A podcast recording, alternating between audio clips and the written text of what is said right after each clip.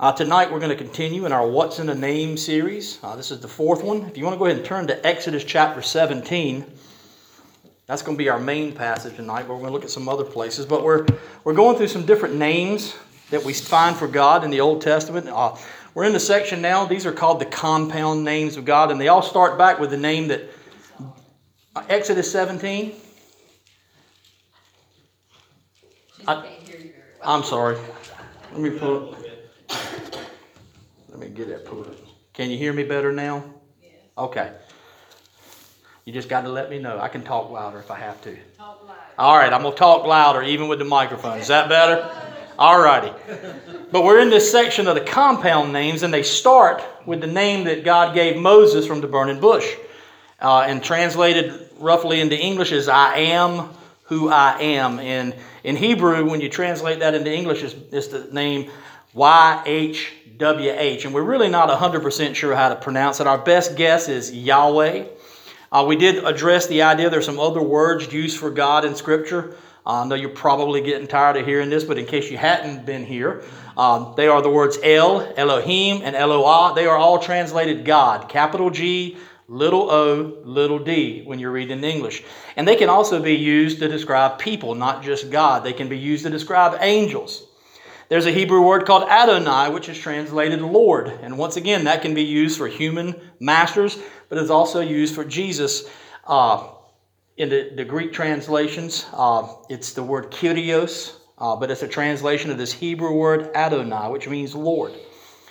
In English, you'll see these words translated G with a capital G, little o, little d, and capital L, little o, little r, little d. But have you ever been reading along and you see God or the word Lord in all capital letters It's this W H, I mean YHWH. I keep wanting to flip those. That is God's holy name that He gave. It's His personal name. It means I am who I am. And so far we've seen some compound names. We've seen uh, Abraham designate the place where God provided the sacrifice as Yahweh Jireh, the Lord provides. We've seen Yahweh Rophe, which we looked at last week. And tonight we're looking at this word Yahweh Nisi. Uh, the word Nisi, when translated into English, can mean a standard, an ensign, a signal, a sign, or even a warning. But a lot of English translations translate it as banner, which is why I wanted to sing that song tonight. We, we're under the banner of the cross. And the passage we see this first is in Exodus chapter 17. So if you've got that open, beginning in verse 8, it says, At Rephidim, Amalek came and fought against Israel. Moses said to Joshua, Select some men for us and go fight against Amalek. Tomorrow I will stand on the hilltop with God's staff in my hand. Do you see that's capital G O D there? That's Yahweh. Joshua did as Moses had told him and fought against Amalek, while Moses and Aaron and Hur went up to the top of the hill. While Moses held up his hand, Israel prevailed, but whenever he put his hand down, Amalek prevailed. When Moses' hand grew heavy, they took a stone and put it under him, and he sat down on it. Then Aaron and Hur supported his hands, one on one side and one on the other, so that his hands remained steady until the sun went down. So Joshua defeated Amalek and his army with the sword.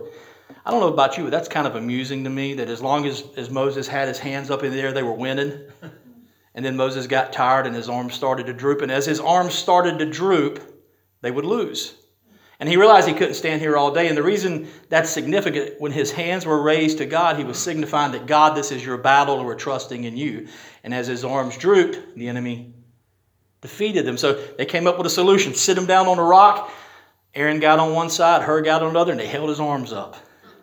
Uh, sometimes we probably could use a little bit of help like that as well. But as long as his hands were raised, they were victorious. And Joshua defeated Amalek and the army, and they won.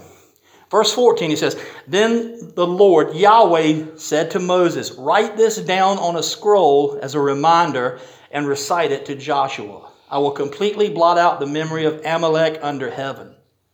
And Moses built an altar and named it Yahweh is my banner, Yahweh Nisi. He said, Indeed, my hand is lifted up toward the Lord's throne. The Lord will be at war with Amalek from generation to generation we have now have a, another example of God demonstrating his power among his people. and his people understanding that it's only because of what God had done that they were able to be victorious. Abraham understood that if it hadn't have been for God stepping in at the last moment, he would have had to kill his son. So he rightfully named that place Yahweh Provides. And now Moses is understanding that the only way that they could be, be victorious over these enemies was through God's power. It was all because of God. And so he said, The Lord is my banner. And like I said, that word can be translated as standard, as an ensign, a signal, a sign, and even as a warning. I want to look at the idea of what is a banner. What do we understand banners being? If you like sports, you see sports teams raise banners and for all sorts of things. If you go to a, a stadium where a team has been fairly successful and they win a pennant or they win a championship, they raise banners saying, We won the championship in this year, and you see them all over the place. You can go to almost any arena, no matter the sport, and you'll see banners recognizing that they won a championship, they won this. Some of them recognize individual players. They'll put up a banner recognizing this player achieved this honor or did this. So we see that in sports. Banners are labels, they're markers. They announce names and images. They're visual. They're something that you can see and put your eyes on. A flag is a type of banner, if you really stop and think about it. People recognize them and can see them from a distance. I've been in several different basketball arenas. I won't mention teams because I don't want to divide. But in every one I've ever been in, if, even if you're sitting way down at the bottom, you can look up at the top and you can see all these banners, people's names, their numbers have been retired for various things. They won this. You watch on TV, you can see them all around the football stadiums. If you were watching any of the games today, you can see names and numbers and dates and all these things. And for those people that follow sports, those are significant events. They're significant people. They show a location, they show identity, they commemorate significant events. Our military, they have banners, they have ensigns, they have patches, they have all sorts of things to designate rank, to designate your platoon or designate a group that you belong to. So, those of you in the military understand an ensign or a banner or something that you stand up under. Banners are meant to be seen, they're unmistakable, they're unignorable.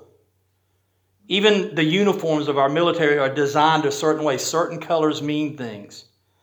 If you see a, a, a, soldier wearing a green beret, you know who that soldier belongs to. You know what that soldier does. If you see someone flying a certain flag, you can pick the team that they pull for. You can pick whatever it is that flag designates. We have flag, we have an American flag that designates that we are American citizens. And we fly that flag to show that we are citizens of this country and we're proud to be Americans. We have this flag right here that signifies that we are Christians. And we fly this flag to show our allegiance to our Lord and Savior. So we understand the concept of a banner or a flag. When I was in marching band, many, many, many years ago, when we would go to parades, before the band ever got up there, you know what we had? We had two people carrying a banner, letting people know that we were this band from here. So we understand the concept. So the idea of Yahweh being our banner should be a very familiar idea to us. That song sums it up perfectly. We've a royal banner given for display for the soldiers of the king. Now, our banner is the cross. We're going to get to that in just a moment. But the Israelites understood that when they marched out to battle, and remember, when they marched out to battle, they had the Ark of the Covenant in front of them to signify that this was God's army. They were following God's lead. He was going to deliver the victor. And God wanted to make sure that his people celebrated the victories they had through him. He wanted to make sure that they remembered. How many times throughout Scripture do you see people of faith stop and build an altar or stop and gather rocks and commemorate a place and rename it? It's very important. The banners, they celebrate things, they help us to remember. We build monuments to help us remember certain events and certain individuals in our own country, and we understand that. We wear certain types of clothing to announce that we're fans of this team. We fly flags to let people know we're proud of our country or we're proud to be Christian. So we understand the concept behind Yahweh, our banner. The reason I picked that song is because as Christians, we march. A lot of people don't like the language. We don't sing the songs as much as we used to, but I grew up singing songs like Soldiers Under the Banner of the Cross, Onward Christian Soldiers. A lot of that language has been lost. And you could debate whether or not it's good or bad that those things have been lost. But when you look at Scripture, it's true. We are in a war. It's a spiritual war. Now, our enemies are not human beings. Our enemy is the devil and his angels. But we are very much in a war, and we are very much soldiers, every single one of us in here. And we don't need to forget that we are fighting a battle and we are soldiers. And Scripture has made it very clear the banner that we are to be marching under. There's some other places that you see this a root word or this word used in Numbers 21 8. They had a really interesting thing happen. The people were out in the wilderness and they were getting bit by poisonous snakes, if you remember this story. And they were dying. And Moses went to God and said, What am I going to do? The people are dying. They're being bit by venomous snakes and they're dying. What do I do? And God told him to do something really strange. He says, I want you to craft a serpent out of bronze and then I want you to raise it up, and the word it says, it says raise it up on a pole, and it's a root word. Raise it up as a banner among the people, or as a warning among the people, as a sign among the people. And it says, Tell the people that if they look on this bronze serpent in faith, they will be healed, and if they don't, they're going to die.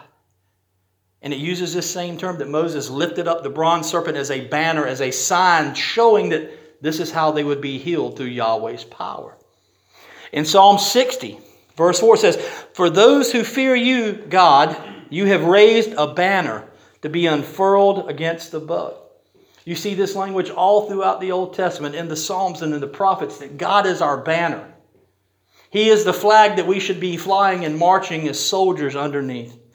In Isaiah chapter 5, it says, He lifts up a banner for distant nations. He whistles for those at the ends of the earth. And this is pointing to the Messiah.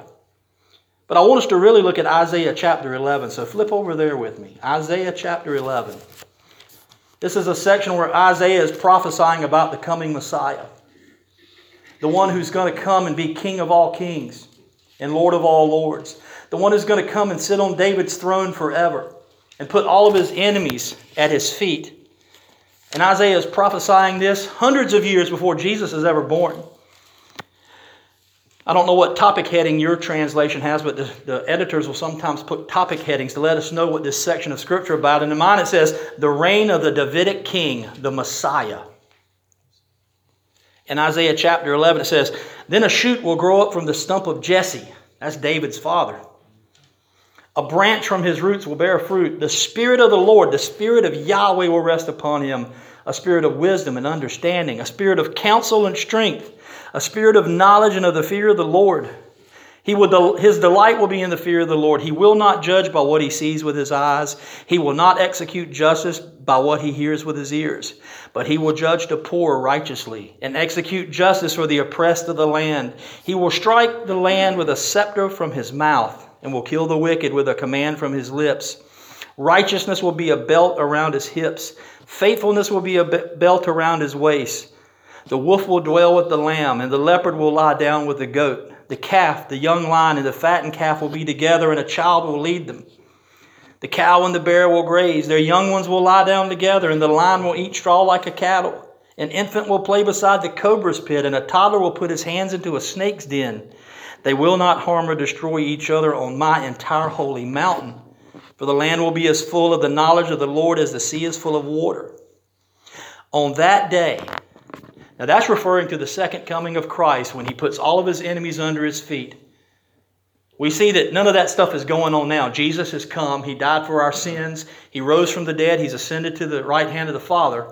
So, this is talking about when the Messiah returns and he makes peace. And all of these things that just don't happen in our world happen under Christ's reign. He says, On that day, the root of Jesse will stand as a banner for the peoples.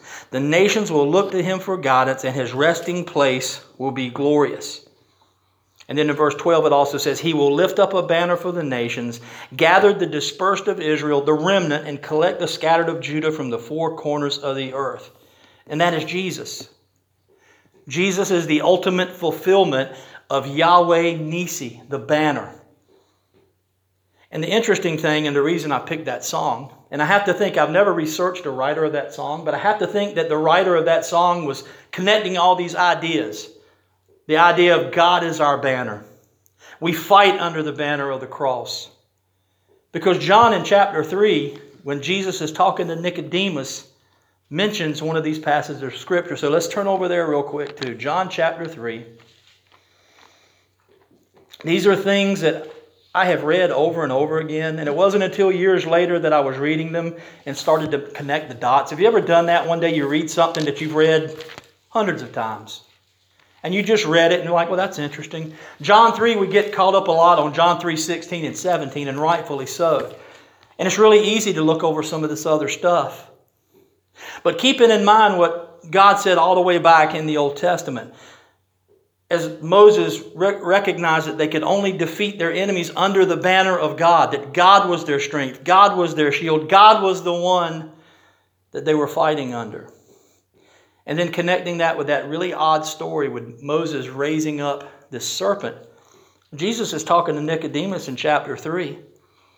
And we'll read just some of it. We won't read the whole thing. But it says, A man from the Pharisees named Nicodemus, a ruler of the Jews, came at night to Jesus and said, Rabbi, teacher, we know that you're a teacher who has come from God. No one could perform these signs you do unless God were with him. We're probably all familiar with this story about Nicodemus. Jesus replied, Truly I tell you, unless someone's born again, he cannot see the kingdom of God. And we know this conversation. Nicodemus says, How can anyone be born when he's old? He can't enter his mother's womb a second time and be born again. And Jesus says, Truly I tell you, unless you're born of water and the Spirit, you cannot enter the kingdom of God. Whatever is born of the flesh is flesh, and whatever is born of the Spirit is spirit. Do not be amazed that I told you you must be born again. The wind blows where it pleases, and you hear its sound, but you don't know where it comes from or where it's going. So it is with everyone born of the Spirit. And Nicodemus is not stupid. Nicodemus is an educated man. He understands the scriptures, but Jesus is presenting him something he's never heard before. How can this be? I'm paraphrasing. He's like, Jesus, this is crazy talk. What are you talking about? So Jesus is going to go back to something that Nicodemus understands, something that Nicodemus has heard and can relate to. He says, Are you a teacher of Israel and don't know these things? I can almost sense Jesus' frustration here. Kind of like when we talk to our kids and we're telling them something for the hundredth time. Don't you get it? You know this. Come on. You've heard me say this before.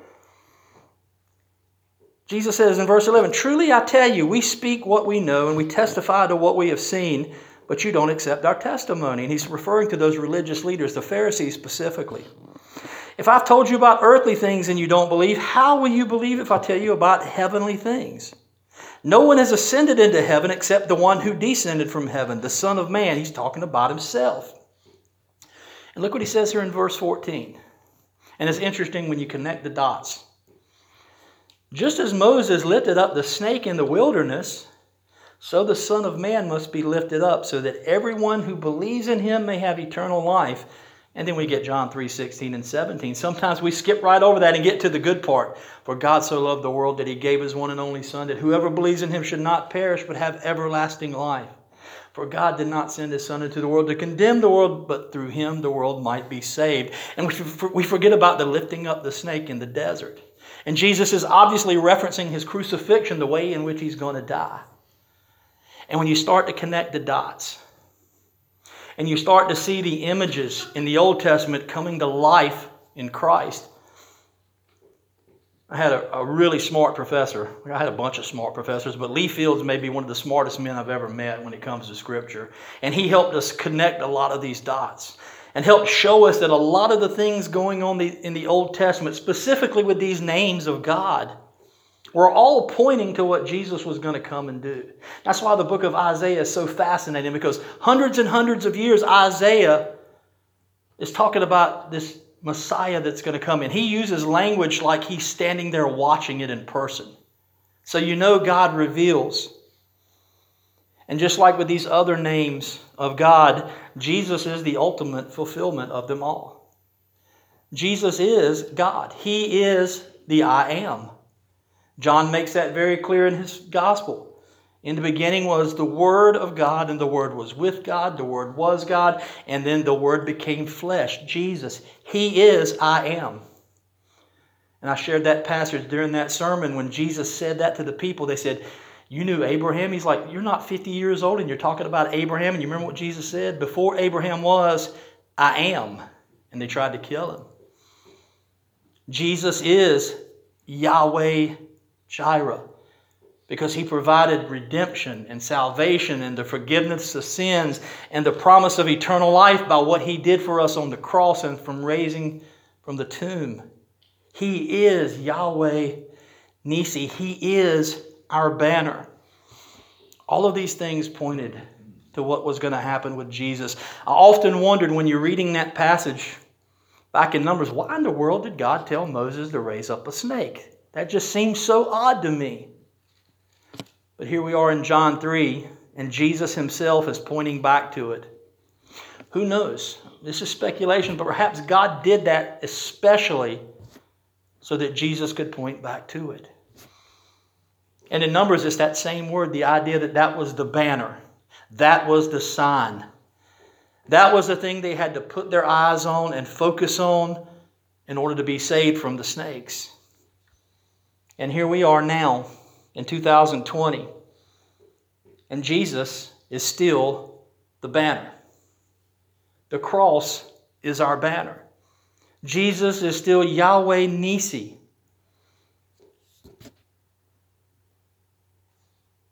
I don't think it's wrong to pull for certain teams. I've got some jerseys and t shirts and ball caps, and I don't mind putting them on even when my team loses and let people know I'm a fan. I especially appreciate our military, the dress uniforms and stuff. One of the most impressive things to me is the Marine, not to pick on anybody else, but that Marine dress uniform is something else. It's impressive. Not to pick on any of the other branches, but something about that Marine uniform is just, that's impressive.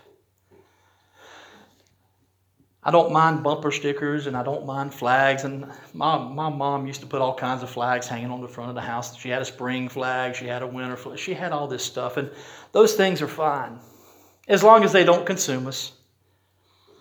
I've already shared, for better or worse, the teams that I like to pull for, and I don't think it's wrong. I had a jersey on this afternoon for a little while until my team just blew it, and I just took it off and threw it in disgust. and I don't think those things are wrong, as long as we keep them in perspective and understand that they're just temporary and they're not important. But the cross, the banner, that we march under, the banner that we follow. That should take precedent above them all. I've said this before, and I'll say it to the day I die. I'm proud to have been born in this country. I'm so glad I'm an American.